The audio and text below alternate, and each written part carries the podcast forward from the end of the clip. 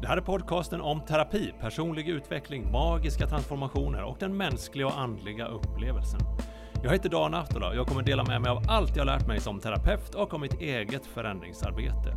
Det är här du träffar banbrytande terapeuter och helare, inspireras av andras framsteg och utmaningar och tar dig steg för steg från illusionen tillbaka till verkligheten. 1, 2, 3. Öppna ögonen. Nu kör vi.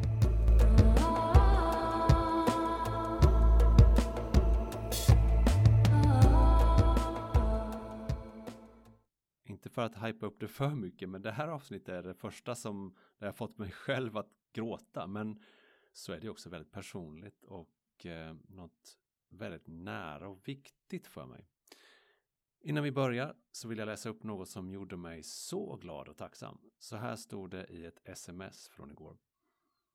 Ett förbannat stort tack till att du hjälpt mig bli en bättre och mer välmående människa. Om du lyssnar, tack till dig och du ska vara stolt över dig själv som gör jobbet.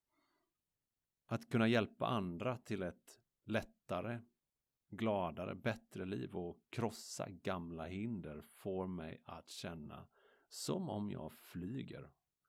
Och du, jag vill hjälpa dig också. Jag har lediga tider så surfa in på Boka Direkt eller danatola.se och skriv till mig så ser vi närmare på hur jag kan hjälpa dig. Nu direkt över till avsnittet jag döpte till Min cancer och vad jag lärde mig av att vara döende.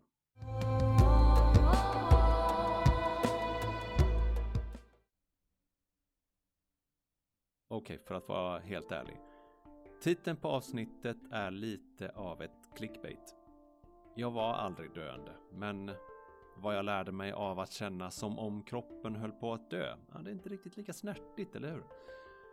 Hur den var så var sommaren jag hade cancer en av de jobbigaste och mest lärorika någonsin som du säkert kan räkna ut. Det finns ju få saker som får en att vakna upp och se saker och ting klarare än att befinna sig i en stor kris som sjukdom eller död eller uppbrott eller något annat som vårt ego och tänkande är alldeles för litet för att kunna göra något åt. När man plötsligt inser jag kan inte vända tillbaka. Jag måste gå igenom det här. Och ditt mindset i den situationen är avgörande för vad du kommer lära dig. Jag är övertygad om att på en själslig nivå så gör alla våra upplevelser oss till bättre och visare själar. Den mänskliga upplevelsen är en läroprocess och ja, den är smärtsam och orättvis, grym och alldeles, alldeles underbar. Jag tror vi är något mer än fysiska kroppar. Kalla det själar eller energier, det spelar ingen roll. Men vi har kommit till jorden för att ta fysisk form och uppleva livet här. För att utveckla oss som själar. För att där vi är som ren energiform så kan vi inte känna doften av nybryggt kaffe. Klappa en hund. Höra sin älskling säga ens namn eller få en käftsmäll. Det är alla sinnesintryck som gör något med oss och ger mer information och lärdom till oss som själar. Du får tro vad du vill om livet efter döden, men jag tror vi går vidare till en annan form av existens. Och sen tillbaka hit igen om vi inte gjorde färdigt det vi skulle göra.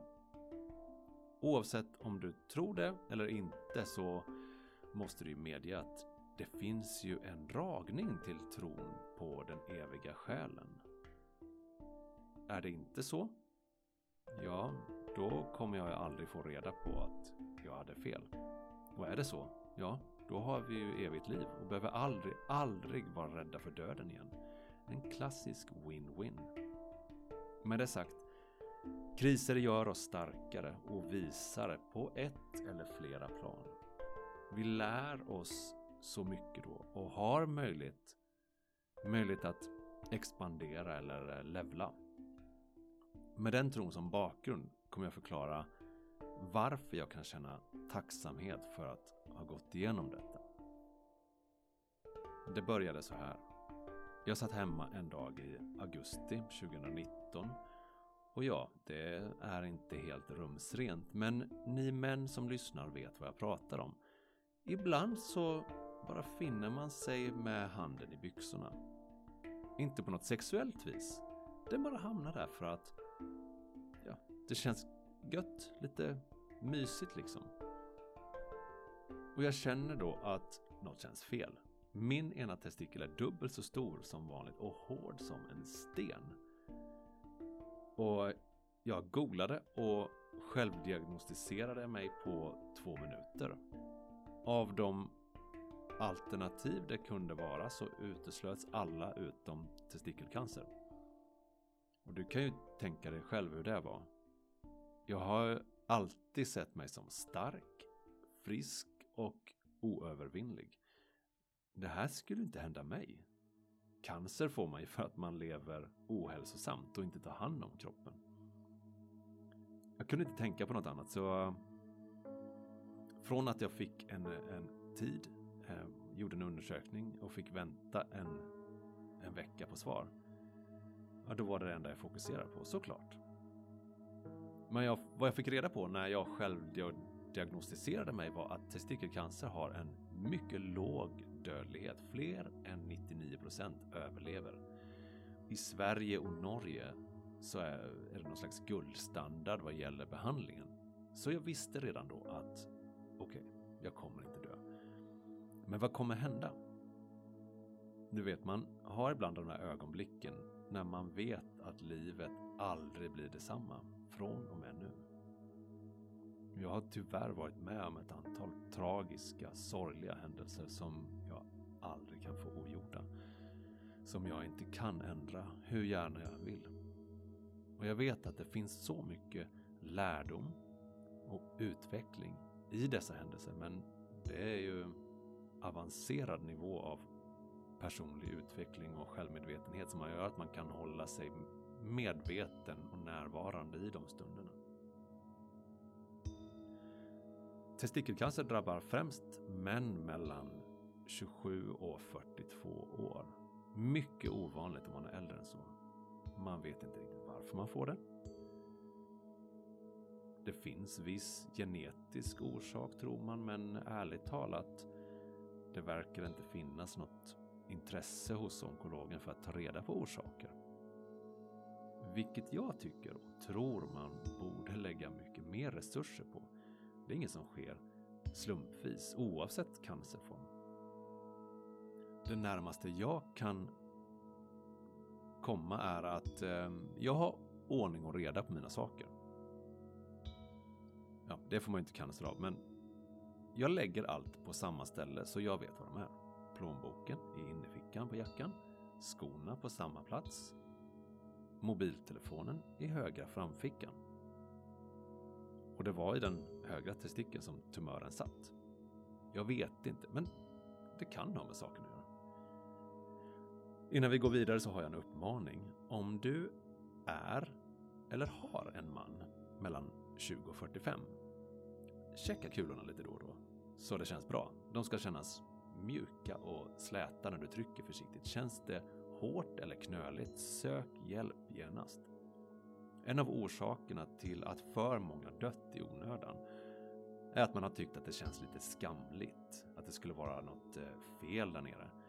Och så har man hållit tyst om det, försökt låtsas som ingenting. Min kompis Linus berättar att hans kompis gjorde just det och när han till slut bokade en tid hos en läkare hade han redan cancer i fjärde stadiet. Det vill säga att den hade spridit sig till flera delar av kroppen och då är det riktigt allvarligt. Han överlevde dock och det var en jävla tur för honom. Ah, ja. Jag fick ett möte med en läkare för att prata om den ultraljudsundersökning jag gjorde. Sara följde med och med i rummet fanns ytterligare en person förutom läkaren och jag förstod redan då på deras allvar och med igenkännande blickar att de hade inga goda nyheter. För många är nog eh, beskrivningen att det slog ner som en bomb passande för orden. Det är tyvärr cancer. jag minns inte ens hur de sa. De kan ha sagt att tumören tyvärr är elakartad eller något sånt. Men eh, jag ska ju inte hänga upp mig på detaljer heller. Jag kände ju redan att ja, men det har jag förstått. Så jag blev inte så chockad utan eh, jag blev inbokad på operation veckan efter. Fick info om att jag hade möjlighet att prata med någon kurator tror jag. Men jag tackade nej till det och jag, sen så åkte jag till jobbet i Malmö som om inget hänt. Satt och pratade med klienter som behövde hjälp med det som pågick i deras huvuden. Mitt huvud ekade Jag har cancer, jag har cancer. Men eh, jag ville liksom inte låta det ta över och kände inte att jag behövde um, jag vet inte, vila eller hämta mig från någon chock. Och det kan ju tyckas lite okänsligt och undflyende, men det var så det var. Under veckan gjorde jag lite röntgen, blodprover inför operationen som skulle visa ifall jag hade fått någon spridning. Jag sa det knappt till någon och erkände det väl inte för mig själv. Jag kallade det inte ens cancer utan vägrade säga det där C-ordet. Det känns konstigt att se tillbaka på hur kall och obrydd jag var. Jag tog bussen till Ystad en morgon och barnen åkte till skolan. Jag fick gå in på en avdelning och klä av mig. Satte på mig typ stödstrumpor och en sån där pappersrock som öppnas där framme och hårnät. De bad mig fylla i ett papper och det var när jag skulle skriva i närmast anhörig som det slog mig. Tänk om jag aldrig vaknar igen. Då är det det här numret de kommer ringa. Den ensamheten slog mig plötsligt. Ingenting blir detsamma efter idag. Jag kan inte backa. Jag hade jävligt ont i några dagar efteråt, men tacksam för att det var över och ville bara gå vidare. Ett halvår senare så fick jag svar från onkologen angående rutintesterna. De såg något på röntgen som inte ska vara där. Och blodproverna antydde att det kan vara en metastas. Den här gången var jag inte lika obrydd. Och nu handlade det inte om kirurgi medicin. De ville påbörja en cellgiftsbehandling tio dagar efter samtalet. Jag minns att jag var på Knäbäcksstranden med min familj och min bror och hans familj. Tumören hade lyckats sprida sig och börjat växa bredvid njuren. Jag hade haft något mystiskt ryggont ett tag och det var tumören som växte med mer än en centimeter i månaden. För mig så var det inte ett särskilt svårt beslut. Chansen att bli botad från testikelcancer med det behandlingsprotokollet var mer än 99%. Hade oddsen varit sämre, ja men då hade jag antagligen tittat efter någon alternativ behandling som stärker min kropps förmåga att själv ta koll på tumören. Men det är också jättelätt att säga när man inte är där själv. Att man ska gå all in på C-vitamininjektioner, en strikt raw food-kost, CBD-olja, energihealing eller vad det nu kan vara. Och det är för övrigt saker som jag är övertygad om kan bota cancer. Men eh, jag resonerade så här. Varför chansa när jag vet att jag kommer bli botad? Och ytterligare en insikt. Det är så många människor som har lagt ner oräkneliga timmar av arbete och forskning för att just jag ska bli frisk. Cytostatikan har tagits fram för just min skull. Och även den eh, västerländska medicinen är Guds verk. Missbrukas den? Ja. Men vet du, jag är öppen för alla mirakel, även de som kommer klädda i den moderna naturvetenskapens skrud. Det var ett hårt behandlingsprotokoll.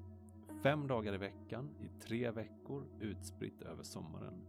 Från nio till tre skulle jag sitta med en nål i armen och pumpa in cellgifter och koksaltlösning. Jag räknade att mer än 16 liter cellgift passerade genom mitt blodomlopp och dubbelt så mycket koksaltlösning. Det luktade kemiskt när jag var på toa och det var minst en gång i timmen. Jag blev satt i en av tre fåtöljer i ett, ja, ett vanligt sjukhusrum. Jag var först där på morgonen och oftast sist därifrån. De flesta andra var bara där en timme eller två, en gång i veckan eller mer sällan. Och man kan ju tro att det ligger en eh, deprimerad ångeststämning över avdelningen men eh, jag har nog aldrig träffat så ljusa, optimistiska och fina människor som mina cancerkamrater. Och samtalen var rätt märkliga.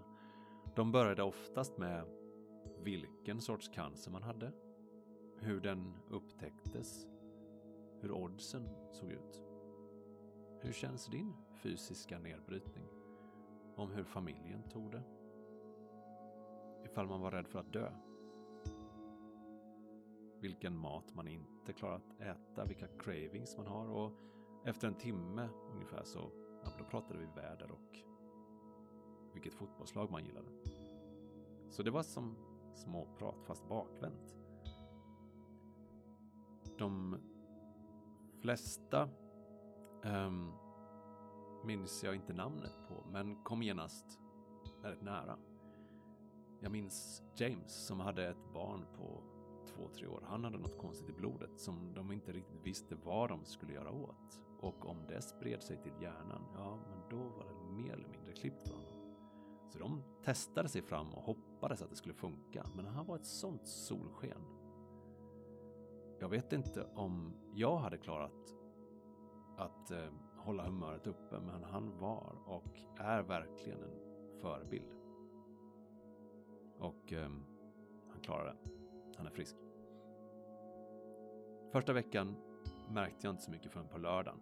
Ingen energi, ingen styrka i kroppen, en slags svidande i magen. Kunde knappt äta något, men det enda jag kunde tänka på var fett och salt. Efter ett par dagar var jag på benen igen och jag pustade ut och tänkte, oh, hoppas det inte blir värre än så här. Det blev det. När man går på cellgifter så tappar de flesta håret på huvudet efter tio dagar så hade det fortfarande inte hänt något så jag tänkte att jag kanske var en av dem som inte kommer tappa håret. Men på dag 13 så började allt lossna på en gång. Jag drog handen genom håret och fick en stor tuss mellan fingrarna varje gång. Alltså jag har ingen rädsla för att bli tunnhårig men mina tankar gick till att nu kommer alla se att jag är sjuk. Jag kommer få de här medlidande blickarna och folk som tycker synd om mig. Det här var början av covid och vi isolerades ute på en ö. Cellgifterna gjorde att mitt immunförsvar blev väldigt svagt och med tanke på hur lite man visste om covid så var det lite skrämmande. Jag blev ju stucken i väldigt mycket i armarna. En nål satt i armen hela veckan som de bara kopplade upp på droppet men eh, de tog även blodprover. Ibland fick de inte till det så de fick sticka igen. Och i kombination med att jag själv fick ta sprutor för att främja tillväxten av eh, vita blodkroppar så började jag känna en rädsla för nålar. Jag minns att första gången jag stack mig själv i magen satt jag 20 minuter och liksom ett, två, tre, nu! Nej, jag vågar fan inte. Innan jag bara stack in nålen och eh, upptäckte att det knappt kändes alls. Så jag tappade allt hår, gick ner i vikt mellan behandlingarna eftersom jag inte hade något aptit alls. Kunde inte äta mycket men eh, låg och kollade på Youtube-videos med smält ost och alla möjliga sätt man kan äta ost på. Det var typ det enda jag ville äta. Ost och kött. Dagarna efter jag kommit hem från onkologen, efter en, eh, ja, en arbetsvecka där, eh, då jag bodde på patienthotellet i Lund var det för övrigt. Men då var jag helt körd. Jag orkade inte gå. Kunde inte tänka. Värst var det när jag blev andfådd av att sitta upp. Att blunda blev en ansträngning. Så jag låg mest och tittade i taket. Jag hade planerat att ge mig själv tid att meditera och se inåt. För att finna ledtrådar om varför detta hände och hur jag kan växa. Men det gick inte. Det var för jobbigt att meditera. Dagarna blev så långa. Fången i min egen kropp som alltid varit så stark och smidig. Jag kunde inte göra något för att komma från tröttheten. Jag undrade över hur jag någonsin skulle kunna återhämta mig. Jag kände mig ledsen och orolig för mina barn och hur de skulle klara det. Att se sin pappa så svag och förändrad. Under sommaren fick jag egentligen inte några insikter. Förutom den att jag kände mig hög när jag drack kaffe igen efter två månader utan. Men det fanns inget djup, ingen kontakt med mitt högre jag eller något andligt. Men jag känner mig så stolt över att ha klarat att gå en promenad med hunden. 100 meter och sen tillbaka igen. Men resten av dagen så fick jag ligga i sängen. Helt slutkörd. Efter några dagar i sängen, kanske fem, så blev det ganska snabbt bättre. Två veckor efter sista behandlingscykeln så flyttade vi och jag bar nästan allt. Alla möbler och lådor tre trappor upp utan större ansträngning. Det var under den här tiden när livet började återgå till det normala som jag fick insikt i vad jag varit med om. Och detta har jag lärt mig hittills av att känna mig som om jag var döende. Här kommer den. Att vara människa kan vara en väldigt andlig upplevelse. Jag försökte som sagt meditera och ta mig till något slags utomkroppsligt tillstånd, men det gick inte. Jag var fast i min så trötta kropp. Det enda jag kunde göra var att acceptera det. Såklart gick det lättare genom att jag förstod att det snart skulle bli bättre. Men vad det ger att vara så väldigt fysisk, så kroppslig, är närvaro. Jag kunde inte vara någon annanstans, vare sig mentalt eller fysiskt. Jag kunde inte fly. Jag var i min kropp och det lärde mig närvaro. Och det är något som Eckart Tolle ofta pratar om. Närvaro i nuet. Och jag upplever det som i ett allra högsta grad andligt tillstånd. Att inte vara någon annanstans än här och nu. Och jag tror att jag är mer här och nu och inte tänker så mycket på mitt andliga jag. För att jag är inte främst mitt andliga jag just nu utan jag är här som människa. Jag lärde mig också att tycka bättre om min kropp. Att tacka den för hur den kämpar för min skull. För att den håller mig uppe, för att den håller mig frisk. För att den är en fantastisk farkost för mig i detta livet. För att den är snygg och stark. Jag lärde mig förstå varför du inte bör ta allt på så stort allvar. Oftast är livet inte på så stort allvar. Vi låtsas bara att det är det i ett slags kollektivt skådespel. Det är inte så, så farligt om, om det blir fel. Du är inte fel för det. Och jag lärde mig framförallt att det är så jävla underbart att leva. Jag är så tacksam för att vara här. Och nej, jag är inte glad jämt. Och det är inte alltid lätt. Men jag är här på jorden för att vara människa och se dig omkring. Så mycket saker det finns att förundras över. Så mycket skönhet och fulhet.